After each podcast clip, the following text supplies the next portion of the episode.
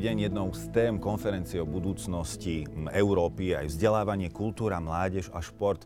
Popri finišujúcej kofoe však Európa, starý kontinent, čelí novej výzve a to je ukrajinská kríza, konkrétne ruská vojenská agresia voči nášmu východnému susedovi, ktorá začala 24. februára. Preto sa budeme v tejto relácii rozprávať, keď už teda sme sa chceli rozprávať o vzdelávaní a o školstve, o integrácii ukrajinských detí nielen na Slovensku, ale aj v Európe. Som rád, že prianie do štúdia prijal europoslanec Ivan Štefanec. Dobrý deň. Dobrý deň, ďakujem pekne. Takisto štátna tajomníčka ministerstva školstva, vedy, výskumu a športu pani Svetlana Sitová. Dobrý deň. Dobrý deň, ďakujem za pozvanie. Po mojej pravici sedí riaditeľka základnej školy Jána Amosa Komenského v Seredi, pani Pavlína Krivosudská. Dobrý deň. Dobrý deň. A v internetovom spojení sme s europoslankyňou Luciou Ďuriš Nicholsonovou. Dobrý deň aj vám do Bruselu. Dobrý deň, ďakujem za pozvanie. Skúste nám povedať, ako vlastne podľa vás Európska únia reagovala na konflikt v Ukrajine? Bola tá reakcia dostatočne rýchla, dostatočne efektívna možno? Tak Európska únia reagovala prekvapivo rýchlo. Toto sú tri molochy, vlastne tie európske inštitúcie, ktoré sa zväčša hýbu veľmi pomaly. Ale v tomto Európska únia teda prekvapila pri tom vojenskom konflikte, ktorý rozpútal Putin na Ukrajine. Okamžite sme vlastne začali prijímať jednotlivé balíky sankcií. Doposiaľ ich bolo 5. Teraz pripravujeme 6. balík sankcií. Ale pokiaľ sa pýtate na to, či bola tá pomoc aj dostatočne efektívna, ak teda tvrdíme, že bola rýchla, tak pravdepodobne nie, pretože tá vojna pokračuje. Naopak sa ešte zhoršuje. Putin v tej svojej agresivite na Ukrajine pritvrdzuje. Čoraz viacej ľudí zomiera v tomto vojenskom konflikte. Mrzačené sú deti a ja si myslím, že my by sme to mali zvážiť. A ten 6. balík sankcií podľa mňa by mal už obsahovať to, po čom volajú ľudia, ktorí tomu rozumejú a odborníci, ktorí tvrdia, že ak má Rusko finančne vykrvácať, tak by sme mali zastaviť dovoz ruského plynu a dovoz ruskej ropy, pretože my na jednej strane vyzbrojujeme Ukrajinu, posielame tam nemalé finančné prostriedky a na druhej strane prakticky miliardu denne posielame do Ruska a je všeobecne známe, že to sú práve tie peniaze, ktoré dovolujú Putinovi pokračovať v tej agresivite a dokonca k tomu, aby tá agresivita narastala. Takže ja osobne aj teda veľa hlasov z mojej politickej frakcie volá potom, aby sme pritvrdili, a to pritvrdenie znamená, okrem toho, že zahrnieme všetky ruské banky do odpojenia od systému SWIFT, smeruje aj k tomu, aby sme sa teda odpojili od ruského plynu a ropy, čo nie je jednoduché, ale je to možné, čo nám ukazuje aj príklad Litvy a podobne. Len proste musíme začať investovať do tých alternatívnych zdrojov energií a áno, bude to ťažké, ale faktom je, že my všetci sme dnes vo vojne, pretože na Ukrajine bojujú aj za naše princípy a aj za naše hodnoty. Pán Štefanec, pani Nicholsonová načrtla tú reakciu starého kontinentu na ruskú vojenskú inváziu. Samozrejme, ten druhý aspekt je aj pomoc ľuďom, ktorí utekajú z Ukrajiny. No väčšinou, to si povedzme, sú to matky s deťmi, ktoré potrebujú pomoc, keďže opustili svoju rodnú krajinu. Okrem napríklad teda toho vzdelávania, o ktorom sa budeme rozprávať, ktoré možno oblasti pomoci Ukrajincom ešte vy považujete za kľúčové? Pre všetkým je pravdou, že v takejto situácii sme ešte neboli. Doteraz sme riešili rôzne iné výzvy, ale nikdy sme neriešili potrebu obnovenia mieru na európskom kontinente. My sme stratili mier.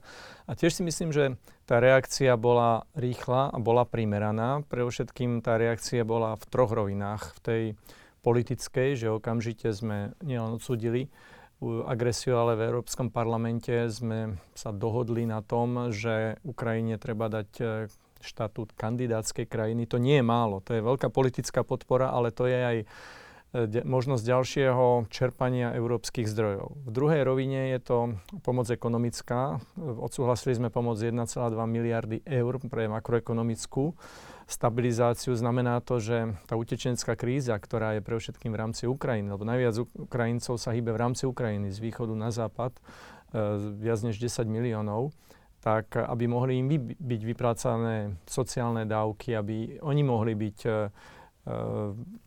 v rámci pomoci, centrom tejto pomoci, a toto považujem za veľmi kľúčové, čiže mysleli sme na humanitárnu pomoc v rámci Ukrajiny a samozrejme do tretice tá humanitárna pomoc stále stúpa a je namieraná nielen pre krajiny, ktoré prijímajú utečencov, ale je namierená aj práve pre tých, ktorí pomáhajú týmto ľuďom a samozrejme samotným utečencov, takže to, čo sa urobilo, je okamžité čerpanie európskych zdrojov bez možnosti spolufinancovania. To považujem za veľmi, veľmi kľúčové. Čo považujem za kľúčové, je to európske rozhodnutie udelenia štatútu utečenca pre Ukrajincov, pretože doteraz tu mohli byť len 3 mesiace v rámci bezvízového styku, ale takto tu môžu byť rok. To je to, čo bolo naozaj veľmi, veľmi užitočné pre týchto ľudí. No a to, čo sa dá urobiť viac, tak samozrejme dá sa ich integrovať do spoločnosti rýchlejšie. Vieme, že drvivej väčšine sú to ženy a deti, viac než 90% sú to ženy a deti. Preto je to kľúčové vzdelávanie, lebo oni samozrejme sa chcú vzdelávať. Drvivá väčšina týchto utečencov je faktom, že nechce tu zostať, že sa chce vrátiť. Oni veria, že sa budú môcť kam vrátiť, veríme v to aj my. A preto podľa mňa to, čo sa dá stále viac urobiť, je tá pomoc v oblasti vzdelania, vzdelávania, kde môžeme nasmerovať viac európskych zdrojov práve pre integráciu detí do škôlok, škôl a v zjednodušení administratívy, aby sme odburovali rôzne prekážky, ktoré sú v jednotlivých krajinách. Treba ale povedať, že nielen na európskej úrovni sa urobilo veľa, predovšetkým to, čo urobili najviac, urobili naši občania, ktorým patrí veľká vďaka za to, akým pozitívnym spôsobom pomáhajú. No a v neposlednom rade aj na úrovni slovenského štátu a parlamentu sa prijal osobitný Lex Ukrajina a veľa roboty sa robí na úrovni samospráv. Takže je to kombinácia týchto druhov pomoci a som rád, že ten jasný politický signál vyšiel z európskej úrovne. Pani Sitová, povedzme si na rovinu, rezort školstva slovenské ešte donedávna zápasil s pandémiou, ktorá naozaj ten vzdelávací systém poriadne ním zatriasla, tak to poviem. A teraz už vlastne slovenské školstvo stojí pred novou výzvou a to je ukrajinská kríza, integrácia ukrajinských detí. Skúste nám povedať, ako vlastne slovenské ministerstvo školstva zareagovalo na vzniknutú situáciu. Mm-hmm. Možno, ja to tak pomenúm, že ono nestojí slovenské školstvo pred výzvou, ono skôr tieto krízy, ktoré tu nastali, tak odkryli strašne veľa vecí, o ktorých sa dlhšie hovorilo, ale nie tak intenzívne. Čiže ako keby odhalilo, absolútne obnažilo to, čo tu roky nebolo ideálne riešené alebo neriešené vôbec, len sa o tom rozprávalo. Tak ako v tom covide sa práve naši riaditelia, pedagógovia, pedagogičky hneď museli prepnúť do IT odborníkov a museli mať zručnosti, aké digitálne technológie využiť, aby urobili to vzdelávanie zaujímavé. Okrem toho sme tu mali veľkú skupinu detí, ktoré sa nevedeli prepnúť do toho digitálneho sveta. Tak áno, tak teraz sme sa vlastne prepli do krízy, kde prichádzajú deti, u ktorých je jazyková bariéra. A prečo spomínam, že toto je vec, ktorá sa tu neriešila dlho, lebo tu máme kopec detí, aj našich, ktorí prichádzajú do nášho školstva s jazykovou bariérou, ale stále sme to ponímali ako bariéru na strane detí. Teraz sme pochopili s tým, že žiaľ, že až pri tejto kríze sme pochopili, že to nie je bariéra na strane detí, ale je to bariéra v našom školstve. Ja budem teraz veľmi, že nebudem konkretizovať, lebo sme nenastavovali tie podporné mechanizmy. To znamená, že s tým, s čím sa školstvo musí vysporiadať, tak to je vlastne práca detí, ktorí prichádzajú do nášho školstva s iným, s odlišným materinským jazykom.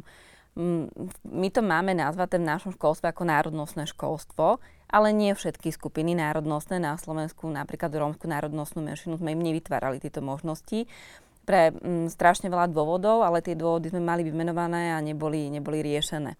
A A teraz tu máme ďalšiu skupinu detí, ktorí k nám prichádzajú s iným materinským jazykom, s odlišným ako slovenským. A to je skupina detí, ktorí prichádzajú ako deti utečencov, alebo teda deti žiadateľov o azyl a dočasné útočisko. Zároveň, okrem tohto batôšteka, so sebou nesú aj to, že prichádzajú z krajiny, kde je vojna. A to sú deti, to sú mladí ľudia, ktorí prichádzajú automaticky s posttraumatickým syndromom. A ten má rôzne prejavy v tých školách. Čiže s tým, s čím sa musíme vysporiadávať, sú tri oblasti. Tá prvá je samozrejme finančná. Na všetko, čo ideme meniť, tak potrebujeme financie. A to budeme asi aj neskôr hovoriť, že tam je neskutočná pomoc práve Európskej únie a to sme vôbec členom Európskej únie. Druhá, okrem tej finančnej, je pomoc samozrejme metodická pre našich riaditeľov a pedagógov, ako pracovať s deťmi, ktoré prichádzajú z krajín, kde je vojna, s deťmi, ktoré prichádzajú s iným materinským jazykom a s deťmi, ktoré prichádzajú a majú rôzne psychické ťažkosti. S týmto batvoštekom oni prichádzajú, či už ako malí alebo mladí ľudia. A treťou oblasťou, s ktorou sa teda v školstve musíme vysporiadavať, je to, že musíme viac rešpektovať, že tie triedy sú oveľa rôznorodejšie a heterogénejšie. Tá prvá, teda tá finančná, áno, tu vieme nastaviť, aj keď niekedy, hlavne čo sa týka štátneho rozpočtu, je to náročnejšie. Práve preto otvárame či už európske štrukturálne fondy alebo mnohé oblasti, ktoré nastavíme z plánu obnovy. Tá druhá metodická alebo metodologická pre pedagógov a učiteľov, oné mnohé veci, sú to odborníci, ktorí vzdeláva, alebo teda, ktorí sú vzdelaní na pedagogických fakultách. Oni mnohé veci vedia bez toho, že by potrebovali metodické viesť. Ale áno, sú aj nové situácie, do ktorých sa dostávajú, kde potrebujú tie usmernenia, to je niečo, čo dostávajú. A tá tretia, tá psychologická, to je opäť niečo, kde je to nová situácia, lebo sme tu našťastie roky nežili vo vojne, to sa zmenilo. Ten pocit bezpečia vlastne dramaticky Putin zobral všetkým tak, ako tu dnes sedíme, všetkým deťom v našich školách, nielen ukrajinským, ale našim slovenským. A toto je tá tretia, na ktorú musíme veľmi popracovať, a to je práve duševné zdravie, o ktorom sa začalo hovoriť veľmi intenzívne počas pandémie a oveľa intenzívnejšie sa bude na ňom pracovať. Ja verím, že aj ďalej, že sa z toho poučíme a pochopíme, že musíme aj naďalej, nielen keď je tu kríza. Pani Krivosudská, ja som na úvod vravel, že vy ste riaditeľkou základnej školy v Seredi. Mňa by strašne zaujímalo, aké sú vaše bezprostredné skúsenosti s ukrajinskými deťmi, s ich integráciou, ako to zvládate, koľko tam máte detí. Skúste nám povedať, ako to vyzerá priamo teda na tom školskom bojisku, ak by som to tak mohol povedať. Tak ja na začiatok by som povedala, že keď som sa dozvedela o príchode ukrajinských žiakov do slovenských škôl, tak som si myslela, že to je niečo, čo sa nás nebude týkať, pretože Sereď je dosť ďaleko od hraníc a myslela som si, že nás to nejak obíde, ale žiaľ to nebola pravda, pretože už počas jarných prázdnin, čo bolo začiatkom marca, som dostala prvý telefonát o zaradení dieťaťa do našej školy. A to znamenalo, že prispôsobiť sa vzniknutej situácii, jednak naštudovať si legislatívu, ako tieto deti zaradiť do školy, čo je potrebné, čo od nich budeme vyžadovať, pretože vieme, že prichádzali s malým batôžkom bez dokladov. Ďalej bolo potrebné pripraviť pedagogický zbor a takisto našich žiakov. Ja veľmi ďakujem Štátnemu pedagogickému ústavu, ktorý veľmi promptne zareagoval a začal rôzne webináre a zverejnili rôzne dokumenty, ktoré nám školám ako pomohli. My sme najprv s pedagógmi absolvovali také webináre, ako rozprávať s deťmi o vojne, ale tým myslím so slovenskými deťmi, pretože my sme museli pripraviť aj naše deti na príchod ukrajinských žiakov. Ďalej sme absolvovali webinár, ako vlastne integrovať alebo začleniť ukrajinské deti do vzdelávacieho systému, teda u nás v škole. To sme absolvovali so všetkými pedagogickými zamestnancami. Naštudovali sme si dokumenty a na našej škole pôsobí veľký špeciálny podporný tím, zložený zo špeciálnych pedagogičiek a psychologičky, ktoré vlastne urobili aktivity vo všetkých triedách ešte pred príchodom týchto detí. Pripravili naše deti na príchod, ale jednak teda aj rozprávali s nimi o vojnovom konflikte, samozrejme, že na úrovni jednotlivých ročníkov a jednotlivých stupňov. A následne prichádzali do tried opätovne, ale už do konkrétnych tried, kde tieto deti mali prísť a rozprávali, hľadali mentorov pre deti prichádzajúce, ktoré by im pomohli. Naše deti v škole, slovenské deti, myslím si, že tieto ukrajinské deti prijali veľmi pozitívne. Ako nemám žiadnu nejakú negatívnu odozvu alebo niečo. Naozaj deti boli ochotné, pomáhali im na začiatku, pomáhajú im aj teraz. Urobili sme na škole zbierku pretože niektoré deti prišli naozaj len s malým ruksakom. Rodičia ešte skôr, ako ministerstvo poslalo dotácie na učebné pomôcky, teda priniesli zošity, priniesli to, čo sme ako my žiadali, priniesli školské tašky, tepláky, takže tieto deti naozaj si mohli zobrať to, čo potrebovali a následne teda prišla až tá pomoc z ministerstva. Ako teda vyzerá tá, povedzme, denná výuka, ten bežný deň tých ukrajinských detí? Oni sú teda, koľko ich máte? Môžete možno tým začať. No, my máme 30 ukrajinských detí, ale so štatútom odjedenca ich je 24. 16 je na prvom stupni a 8 je na druhom stupni. Aký je tam rozdiel? Či má štatút odjedenca alebo nie? Sú to deti, ktoré sú teda zaradené do školy len na základe toho, že nebolo vydané rozhodnutie, ale že boli len zaradené. Rovnako tie deti, ktoré majú štatút odjedenca, ale aj tie, ktoré nemajú, majú u nás v škole jazykový kurz, takže v tomto veľký rozdiel nie je. Skôr je to o tom, ako boli prijaté do školy. A ten deň ich vyzerá tak, že oni neprišli všetci naraz. Prichádzali postupne, niekedy boli dni, kedy prišlo viacej detí, potom nikto, takže to bolo také rôznorodé. A skôr ako teda vstúpili do triedy, tak znova sa ich ujal ten náš podporný školský tím, ktorý prvú hodinu ich teda vzal, ukázal im školu, predstavil teda vedenie, predstavil učiteľov, sprevádzal ich a potom až následne ich zaniesli do tej triedy. A automaticky boli všetky deti zaradené na jazykový kurz. S jazykovým kurzom my už sme mali ako škola nejaké skúsenosti, pretože v Seredi sú Srbi, sú rôzne iné národnosti, takže tam sme my už robili aj v minulom školskom roku. Pre učiteľov to nebolo nové, samozrejme nie v takom meritku, ako teraz poskytujeme. Teraz máme rozbehnuté 4 kurzy, mali sme väčšinou len jeden kurz. A ten ich deň vyzerá asi tak, že teda prídu do školy ako všetky ostatné deti a jazykový kurz poskytujeme do poludnia, pretože sme vyhodnotili, že do poludnia, keď deti sú na kurze a učia sa slovenský jazyk, je to omnoho efektívnejšie ako popoludní. A z niektorých vyučovacích hodín vlastne odchádzajú a idú na jazykový kurz. My sa samozrejme teraz rozprávame o Slovensku, ale tá téma integrácie ukrajinských detí sa vlastne týka viacerých európskych krajín, tak už iba Poľsko, kde chodia naozaj stá tisíce ľudí a tisícky ľudí, zase ďalších každý deň. Pani Nicholsonová, vlastne keď sa pozrieme na tú európsku úroveň, tak tam sa europoslanci zhodli, že vlastne Únia musí ochrániť tie deti utekajúce pred vojnou na Ukrajine. Tam bolo schválené aj také uznesenie. Viete nám k tomu povedať viac? Ja sa dotknem trochu toho, ak dovolíte, čo hovorila pani štátna tajomnička. Veľmi rozumne poznamenala, že teda tie jednotlivé členské štáty, kam odchádzajú predovšetkým tí utečenci z Ukrajiny, by to samozrejme finančne nedokázali zvládnuť sami. Takže v tomto je tá obrovská pomoc Európskej únie, ktorá okamžite uvoľnila nie malé zdroje. Ide o miliardy eur, ktoré predovšetkým išli do krajín, ako je Slovensko. To znamená do tých nárazových krajín, kam ide najviac utečencov. To je predovšetkým teda Slovensko a Poľsko a Maďarská republika, povedzme. A tie peniaze sú určené vlastne v rámci takých dvoch mechanizmov, to je, že CARE a CARE Plus, na inklúziu ľudí, ktorí utekajú pred vojnou v tých dotknutých členských štátoch. Ďalej sme uvoľnili aj peniaze z REACT-EU, tam na rok 2022 to vychádza okolo 10 miliard eur, to znamená, tých peňazí je naozaj veľmi veľa. A čo sa týka Slovenska, tam je ešte špecifická situácia, pretože Európska únia, alebo teda Európska komisia rozhodla, že my aj tie peniaze, ktoré sme doteraz nemali vyčerpané zo starého programovacieho obdobia, to znamená zo starého rozpočtu Európskej únie, budeme môcť míňať na utečencov z Ukrajiny, na odídencov z Ukrajiny oveľa dlhšie, ako sme pôvodne mohli.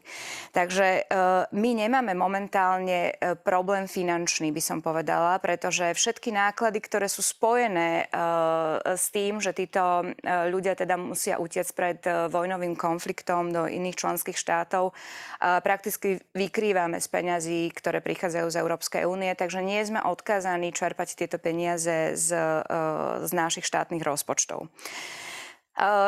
Druhá vec, ktorá podľa odznela a bola veľmi rozumne vysvetlená, že Ja už teraz, keď som bola na Slovensku počas teda tých šibačkových prázdnin, počas Veľkej noci, tak som zaznamenala takú zmenu nálad vo vzťahu k tým ukrajinským utečencom. Najprv sme ich vítali naozaj s otvorenou náručou a tak, ako povedala Ivan Štefanec, akože v tomto patrí obrovská vďaka občanom Slovenskej republiky a rôznym mimovládnym organizáciám, ktoré do toho boli zapojené. Ale predsa len aj vplyvom rôznych dezinformácií už badať zmenu tých nálad tej slovenskej spoločnosti. Jedna z vecí, ktorá veľmi rezonovala, teda aspoň pokiaľ ja som mala možnosť počúvať ľudí, bolo to, že ukrajinské deti vytláčajú naše deti zo škôlok.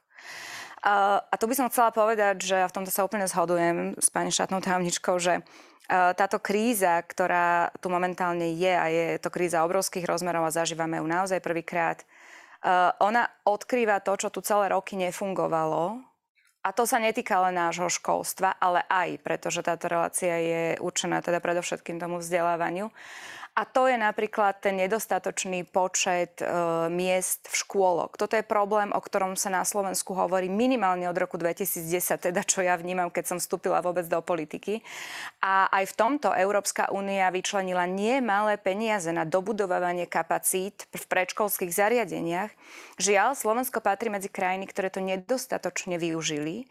A preto sa teraz občanom, a to teraz nie je kritika akože súčasného vedenia ministerstva, hej, toto je vec, ktorú my pred sebou tlačíme veľmi dlho a neboli sme schopní doposiaľ na ňu zareagovať.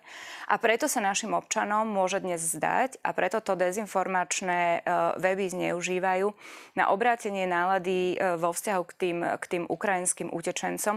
Ale to nie je ich problém. To je problém, by som povedala, tých predošlých vlád, ktoré nedokázali využiť naplno peniaze, ktoré prichádzajú z Európskej únie na dobudovanie kapacít v tých škôlkach.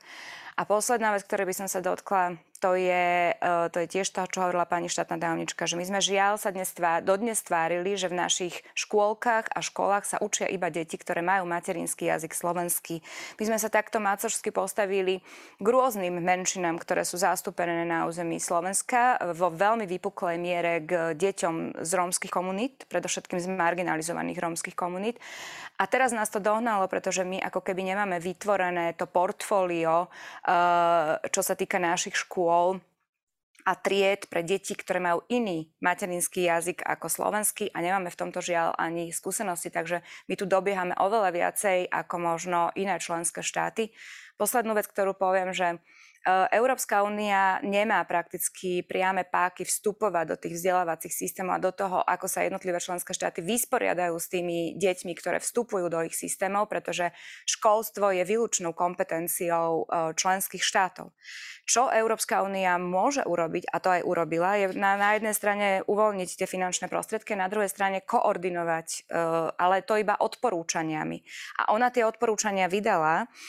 Okrem iného, Európska komisia vyzvala na to, aby členské štáty uznávali diplomy, kvalifikácie a obdobia vzdelávania v prípade napríklad ukrajinských pedagógov, ale napríklad aj zdravotných pracovníkov. A v tomto si myslím, že Slovensko zaostáva za niektorými členskými štátmi, pretože mnohé členské štáty dnes napríklad zamestnávajú Ukrajincov ako pedagógov, samozrejme tých, ktorí na to majú to vzdelanie príslušné, alebo minimálne ako asistentov učiteľov. A toto si myslím, že by bola veľmi dobrá cesta, pretože tak ako hovorila aj pani riaditeľka, samozrejme, že tam náražame na tú jazykovú bariéru a preto školy musia robiť tie jazykové prípravy pre tieto deti, ale myslím si, že veľmi schodnou cestou by naozaj bolo vytvoriť tie miesta pre Ukrajincov, ktorí by pôsobili ako asistenti učiteľov na našich školách. Pani štátna, toto by ste mohli možno ešte doplniť a uviesť na pravú mieru, že či naozaj je to tak, ako niektorí tvrdia, že teda ukrajinské deti vytlačajú slovenské deti zo škôlok? Ja si dovolím reagovať, že klamala by som, keby som povedala, že ten problém s kapacitami tu nemáme, lebo a tak ako bolo poznamenané, že ani nielen tých 12 rokov, ale niekoľko, možno 10 roční, tu zatvárame oči pred tým, že sa rozrastajú aglomerácie mestské napríklad a nestávajú sa, nebudujú sa popri tom aj materské školy a základné školy napríklad. To znamená, že výstavba v mnohých obciach a mestách vyzerá tak, alebo teda v rámci toho územného plánovania, že hod vieme, že sa tam vystavia niekoľko panelákov a niekoľko domov, kde bude mladých rodín, tak tá samospráva vlastne ako keby nemá povinnosť že zároveň ako tam buduje tie sídliska, tak vybudovať si napríklad materskú školu. To je akoby jeden problém, ktorý tu samozrejme, že dlhodobo nevyriešime ho za 2 roky, ale ani za 4. Zároveň sme tu mali ale naozaj možnosť čerpať európske štrukturálne fondy, napríklad na dobudovanie materských škôl. To, prečo tá možnosť tu bola, prečo napríklad samosprávy ju nevyužili pri materských školách, je, že tam muselo byť spolufinancovanie. Inými slovami, že mesto si muselo nájsť zdroje na to, aby vybudovalo materskú školu. Nás sa môže zdať, že no veď je to jednoduché, pri financovaní mnohých miest až také úplne jednoduché nie je. Ale aj z toho dôvodu, vlastne keď sa teraz kreoval plán obnovy a odolnosti, tak z toho dôvodu pri investíciách alebo pri budovaní kapacít, či už teda materských alebo základných škôl, tak tam už je 0% spolufinancovanie. To je niečo, čo sme potrebovali posunúť, tak aj z Európskej únie, tak aj u nás vlastne na Slovensku. To bola absolútna zhoda, že to spolufinancovanie je už 0%. Ale napríklad na to, ak hovoríme už konkrétne o financiách, tak len na dobudovanie kapacít konkrétne materských škôl, kde teda znie aj to otázka, tak máme alokáciu 135,4 milióna eur. Ale opäť to bude o tom, že na konci dňa je to v rukách samospráv, napríklad pri materských školách. My sme ako rezort školstva, nie sme zriaďovateľi materských škôl, tam je tam pre diváka možno komplikovaný mechanizmus, že to sú originálne kompetencie, čiže inými slovami, že napriek tomu, že metodické materské školy vedieme, tak my ich nebudujeme, alebo ako rezort školstva nemáme pozemky. A teraz naozaj, že veľmi som to laicky zaramovala.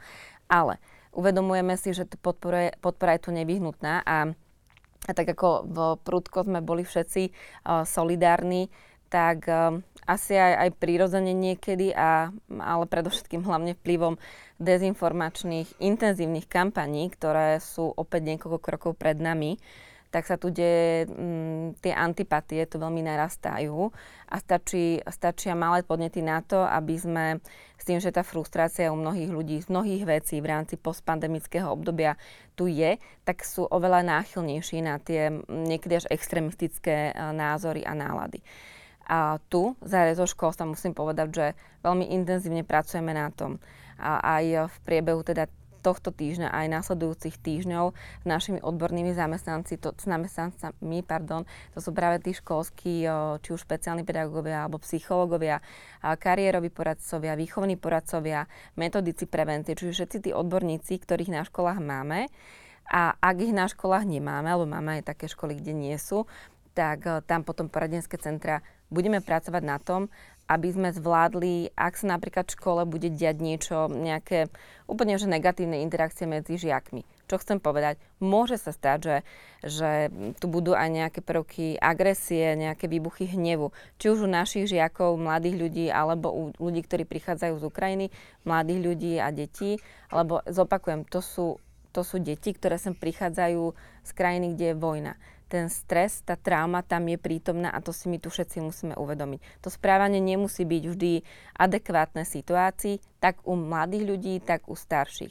A teraz my Slováci, ktorí v sebe máme veľmi veľkú dávku tolerancie, ale niekedy aj veľmi veľkú dávku netolerancie voči čomukoľvek, tak budeme vystavovaní tomu, že budem musieť niekedy asi rešpektovať aj v tej triede, že príde moje dieťa, ktoré mi povie, že v tej triede bol chlapec, ktorý zrazu počas hodiny začal kričať alebo sa rozplakal a narušil tú hodinu. A opäť sú to poznatky z toho, čo tu žijeme, že ak v tej triede v našej školskej je niekto, kto sa vymyká, tak máme také tendencie to dieťa vylúčovať. A preto to hovorím v tom kontexte, že sa nám to môže zdiať. A teraz to bude v rukách nás všetkých, keď dieťa moje príde domov za mnou ako za rodičom, že ako sa ja k tomu postavím, či mu začne vysvetľovať, že pozri, ten tvoj spolužiak, ktorý prišiel, môže mať v hlavičke rôzne zábery, ktoré videl, môže sa bať o to, čo sa deje s jeho babkou, ktorá tam ostala a tak ďalej, alebo zaujmem postoj ako rodič, že začnem byť nespokojný, že začnem verbalizovať, čo všetko je zlé, že začnem verbalizovať to, že dávame tu len, tým pomáham len Ukrajincom a v tom budeme podporovať to správanie aj toho dieťaťa. Je veľmi dôležité, aby sme my teraz nabrali sebe tú dávku tolerancie a aspoň štipku solidarity, ktoré sme mali v úvode a aby sme toto zvládli. A zároveň, aby sme zvládli to, že keď sa bude diať, lebo napríklad teraz aj budujeme takzvané, alebo dopomáhame na budovanie externých priestorov kapacít materských škôl. Ale A to je práve tá reakcia na to, že rodičia sa sťažujú, teraz vybudovávame miesta zrazu pre ukrajinské deti. No nie, to sú miesta, ktoré nie sú štandardné materské školy. Prídete do napríklad centra voľného času alebo kultúrneho strediska, kde nie sú ani toalety prispôsobené pre deti, sú tam schodíky. Čiže ja ako rodič by som chcel, aby moje dieťa chodilo. Sú to externé náhradné priestory. Tu teraz sa nejedná o to, že my zrazu len kvôli deťom, ktoré prichádzajú z Ukrajiny. My naozaj látame to, čo v tom školstve sa tu roky nebudovalo a neriešilo. Za 2 roky nepostavíme škôlky všetky, ani tých 135 miliónov neminieme.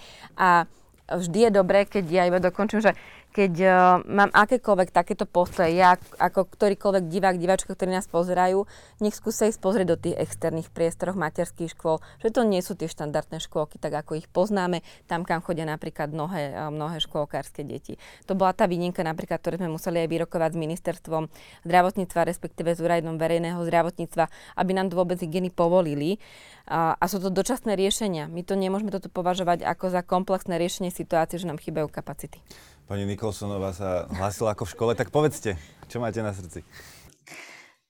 Áno, ťažko sa mi reaguje, keďže som od vás taká vzdialená, takže ospravedlňujem sa, ale potrebujem na toto zareagovať v niekoľkých bodoch. Poprvé, to, že sa u nás nedobudovávali tie kapacity predškolských zariadení, to nie je iba kvôli tomu, že tam bolo kofinancovanie a samosprávy na to nemali peniaze. To by nebol ten hlavný problém. Hlavný problém je celý systém čerpania eurofondov na Slovensku, ktorý je zaťažený prílišnou byrokraciou a administratívou, najväčšou spomedzi všetkých členských štátov Európskej únie. Preto Slovensko dlhodobo patrí k tým najhorším spomedzi EU27, pokiaľ ide o čerpanie európskych zdrojov. My sme úplne na chvoste a toto je problém, ktorý žiaľ nerieši ani táto vláda. Po druhé, my máme aj v našej legislatíve veľmi prísne podmienky, zbytočne prísne podmienky v porovnaní s inými štátmi Európskej únie pre vznik nových škôlok. Ja chápem, že zriaďovanie škôlok je na pleciach samospráv v zmysle prenesených kompetencií štátu, ale to, čo ministerstvo školstva môže urobiť a mohlo urobiť po vzore tých najlepších v EU27, nasledovaním tých best practices, bola úprava legislatívy a tam si myslím, že by sme mali výrazne ubrať z tých nezmyselných tvrdých podmienok pre vznik nových škôlok a dnes sme už mohli byť úplne niekde inde. Ako hovorím, netýka sa to len tohto vedenia, ale aj táto výčitka konkrétne sa týka aj vás, ale aj predošlých samozrejme ministrov školstva, pretože v iných krajinách, a nemusíme vôbec chodiť ďalej, napríklad do Českej republiky, máme umožnený vznik firemných škôlok, rôznych detských centier a podobne, ktoré suplujú ten akutný nedostatok škôlok, pretože v tomto nie sme sami, tie postkomunistické krajiny majú s týmto problém. A po tretie, to je posledná vec, ktorú poviem, my máme chybnú rodinnú politiku štátu vo vzťahu k podpore mladých rodín. Toto je náš dlhodobý problém, že my si rodinnú politiku predstavujeme iba ako zvyšovanie prídavkov na deti, alebo ako opakujúce sa platby, alebo ako kočikovné pri narodení dieťaťa, alebo toto je ako keby chybná optika štátu, pretože tá rodinná politika môže vyzerať úplne inak po vzore škandinávskych krajín, kde sa oveľa viacej sústredujú na to, aby fungovali služby pre rodiny. A keď hovoríme o službách pre rodiny, tak hovoríme predovšetkým o fungujúcom systéme predškolských zariadení, vrátane jaslí a škôlok. Ja sa len krátkosti, aby to nebolo len taká, že duel, ale že my sme práve prijali legislatívu vlastne na jeseň, kde umožňujeme zriadenie materských škôl aj napríklad pre univerzity alebo pre regionálne úrady školské spraviť, že v tomto postupujeme ďalej, to je prvý bod. Druhý bod taktiež sme pustili vlastne do systému a to myslím, že bolo ešte spoločne práve aj s pani europoslankyňou tzv. Neregistrované zariadenia predškolské.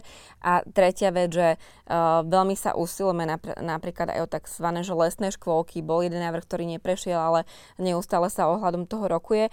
Súhlasím s tým, že tie podmienky hygieny sú niekedy veľmi, veľmi prísne, ale za aktuálneho vedenia ministerstva zdravotníctva sú tie diskusie veľmi progresívne a viem si predstaviť, že naozaj nájdeme konsenzus.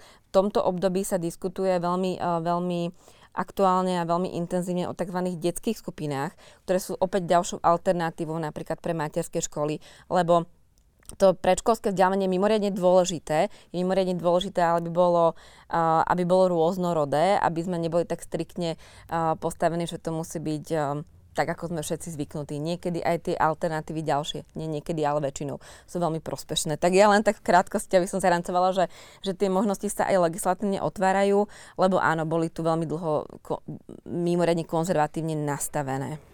Pán Štefanec, skúsme sa ešte vrátiť k tým odporúčaniam. Spomínal som, že europoslanci prijali to uznesenie. Čo sa v ňom konkrétne píše?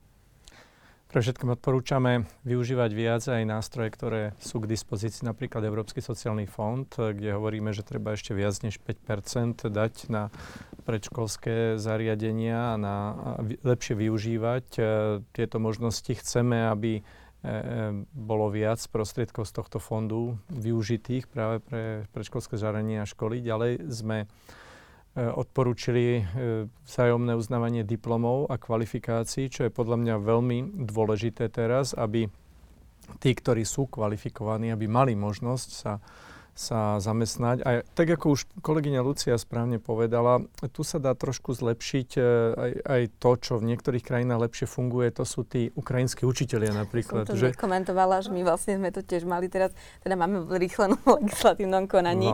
Na to som nahral, tak si mi úplne perfektne nahral a moja pamäťová stopa sa strátila, ale áno, teraz je to v rýchlenom v rámci Lex Ukrajiny 2. Lebo ako to teraz funguje, to, čo mi hovoria, že vlastne tí Češi, Poliaci zamestnávajú ukrajinských učiteľov, u nás musia podľa legislatívy ísť na nejaký posudok psychologický, kde tí psychológovia nevedia ani podľa čoho majú posudzovať. Čiže som rád, že sa to bude riešiť. Ďalej k tým odporúčaniam samozrejme hovoríme o možnosti štipendií, ktoré by boli využívané pre utečencov, aby mali vlastne status de facto ako európske občania. Tým, čo sme urobili, že sme urobili im na rok štatút utečenca v rámci únie, tak oni majú rovnaký prístup ku vzdelaniu, k zdravotnej, sociálnej starostlivosti. To je podľa mňa kľúčové. Toto bol kľúčový krok, ktorý im umožnil pohybovať sa v tomto priestore. A samozrejme teraz treba riešiť to, o čom hovoríme, tú integráciu, aby v školách sa necítili ako cudzí. Ja si myslím, že napriek všetkým výzvam je tu aj niečo, čo je veľmi pozitívne práve pre tie naše deti, ktoré sú v školách, a to je taká tá možnosť naučiť sa prekonať tie kultúrne rozdiely, potom schopnosť pomáhať a proste, že im to dáva nový rozmer aj tým našim deťom a pedagógom nepochybne, samozrejme, že aj oni sa učia a oni dávajú do toho kus svojho ja a kus výchovy, ktoré predtým nemohli poznať, že? Lebo tu predtým nebolo toľko detí, utečencov. Je to nová skúsenosť pre všetkých. Táto ruská invázia nás postavila všetkých do novej situácie v rôznych oblastiach života, ale práve pre tú generáciu novú,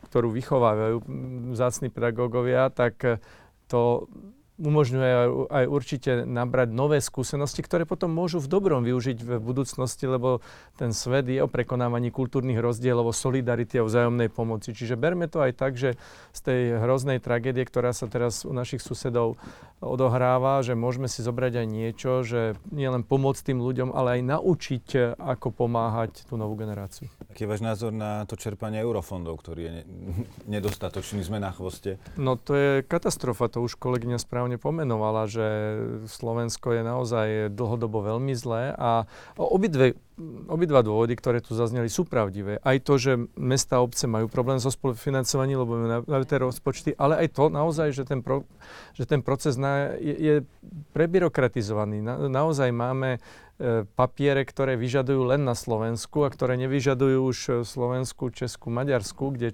rýchlejšie čerpajú eurofondy. Takže naozaj je to pravda, že to treba odbyrokratizovať. Ja mám také zmiešané pocity. Na jednej strane vidím súčasnú vládnu garnitúru, že to chce riešiť, čo je pozitívne. Na druhej strane zatiaľ nevidím nejakú zásadnú zmenu a to sa teda týka riadiaceho orgánu hlavného ministerstva, ktoré si to zobralo pod seba a trošku mám obavy, ako keby to bolo príliš centralizované. Z môjho pohľadu ten proces treba odbyrokratizovať a práve decentralizovať. Krajiny, ktoré úspešne čerpajú eurofondy, sú práve tie, ktoré decentralizovali tieto procesy, a pretože lepšie mesto vie, čo potrebuje škola, ako na ministerstve, kde majú svoje úlohy, svoje výzvy, ale proste nemôžu byť zodpovední za všetko. Čiže ja by som tam dal viac decentralizácie. To by sme sa práve mohli opýtať, pani pani riaditeľky, ako to vníma toto celé. Máte pocit, že vám, ja neviem, samospráva, alebo kraj, alebo ministerstvo, kto má vlastne s týmto všetkým pomáha? A myslíte po finančnej stránke?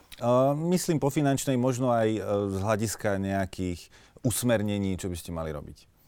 Z tej finančnej stránky to bolo ministerstvo, ktoré vlastne poslalo jednorazový príspevok na ukrajinských žiakov. Z tohoto príspevku my ako škola sme sa rozhodli zakúpiť tablety, kde vlastne deti ich vedia využívať vo vzdelávaní, kde napriek tomu, že tieto naše jazyky nie sú až tak rozdielne, ale nie sú ani rovnaké, sú tam slová, ktoré tie deti naozaj potrebujú cez prekladač, ako si obzjasniť, naučiť sa. Takže toto bol jeden dôvod, takisto sme kúpili učebnice, ale potom sme potrebovali dokúpiť lavice, pretože pribudlo nám 30 detí a my nemáme na sklade 30 lavíc, 30 stoličiek, takže toto bolo niečo. Zatiaľ sme to platili z našich peňazí, ale pôjdeme cez dohadovacie konanie, takže dúfame, že teda v tom budeme úspešní a bude to preplatené. Ale na to sú tiež európske prostriedky. Áno, škola si vždy musí vlastne požiadať cez dohadovacie konanie a vlastne rezorty, to, čo bolo spomenuté, že potom to ide z toho balíku pre jednotlivé krajiny, kde Slovensko akoby v tej prvej línii, z ktorých sa to potom bude refinancovať. Dobre, narazíte na nejaký problém, kam ho eskalujete? Na koho sa obratíte? No podľa toho, čoho sa to týka. Hej? Že teda ak máme nejaký problém, nejak metodicky sa niekde pohnúť, tak väčšinou to komunikujeme so Štátnym pedagogickým ústavom, ktorí ako tam majú veľmi kvalifikovaných ľudí a doteraz nám vždy vedeli pomôcť a poradiť, najmä v tých začiatkoch, kedy učitelia nevedeli, že ako s týmito deťmi pracovať, najmä teda na 2. stupni. A pokiaľ máme nejaký finančný, nedostali sme sa ako do nejakých finančných problémov v súvislosti s deťmi z Ukrajiny, takže toto sme ešte zatiaľ neriešili. Rozprávali ste, že ako to vnímajú deti, ako to vnímajú ukrajinské deti a ako to vnímajú túto situáciu učitelia? Možno nejaké ťažkosti, ktoré s tým majú, alebo no povedzte, toto ma zaujíma strašne, že ako to vníma aj tá druhá strana. Je to rozdielne, či sú to učitelia 1. alebo 2. stupňa. Učitelia 1. stupňa sú s tými deťmi celý deň v triede. To znamená, že oni už vedia, ako to dieťa reaguje, ako je ráno nastavené, čo ono ovládá, pretože väčšinou ten kurz aj zastrešujú učitelia 1. stupňa.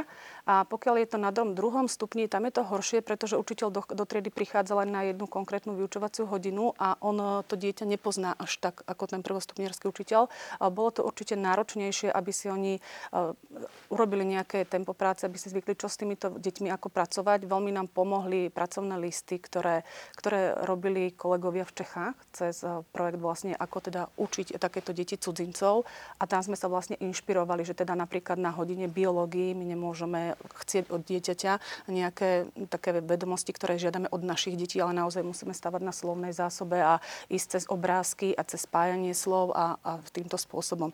Takže tie určite neboli nadšení, pretože po covide a po období, kedy majú ešte naše deti stále ťažkosti so vzdelávaním a musia riešiť tieto problémy. Sme vhúpli naraz do nejakej úplne inej situácii, a ktorá si vyžaduje o mnoho viacej práce, viacej prípravy, pretože oni tie pracovné listy musia tvoriť. Tvoria ich niekedy na tom 1. stupni dvojazyčne, aby pomohli a uľahčili tú prácu deťom. A ukrajinské deti na 2. stupni, ako sa majú? Ako sú možno, už viete nejako posúdiť, že napríklad ten ukrajinský školský systém, v čom majú možno oni nedostatky, v čom vynikajú. Lebo mňa napríklad zaujal nedávno britský denník The Times písal, že napríklad ukrajinské deti vynikajú v matematike a teda konkrétne to hovorili, že talianskí a francúzskí učitelia, ktorí boli teda až prekvapení, že akí sú šikovní práve konkrétne v matematike. Vidíte aj toto vy, že možno v niektorých tých predmetoch sú, dajme tomu, aj šikovnejšie alebo lepšie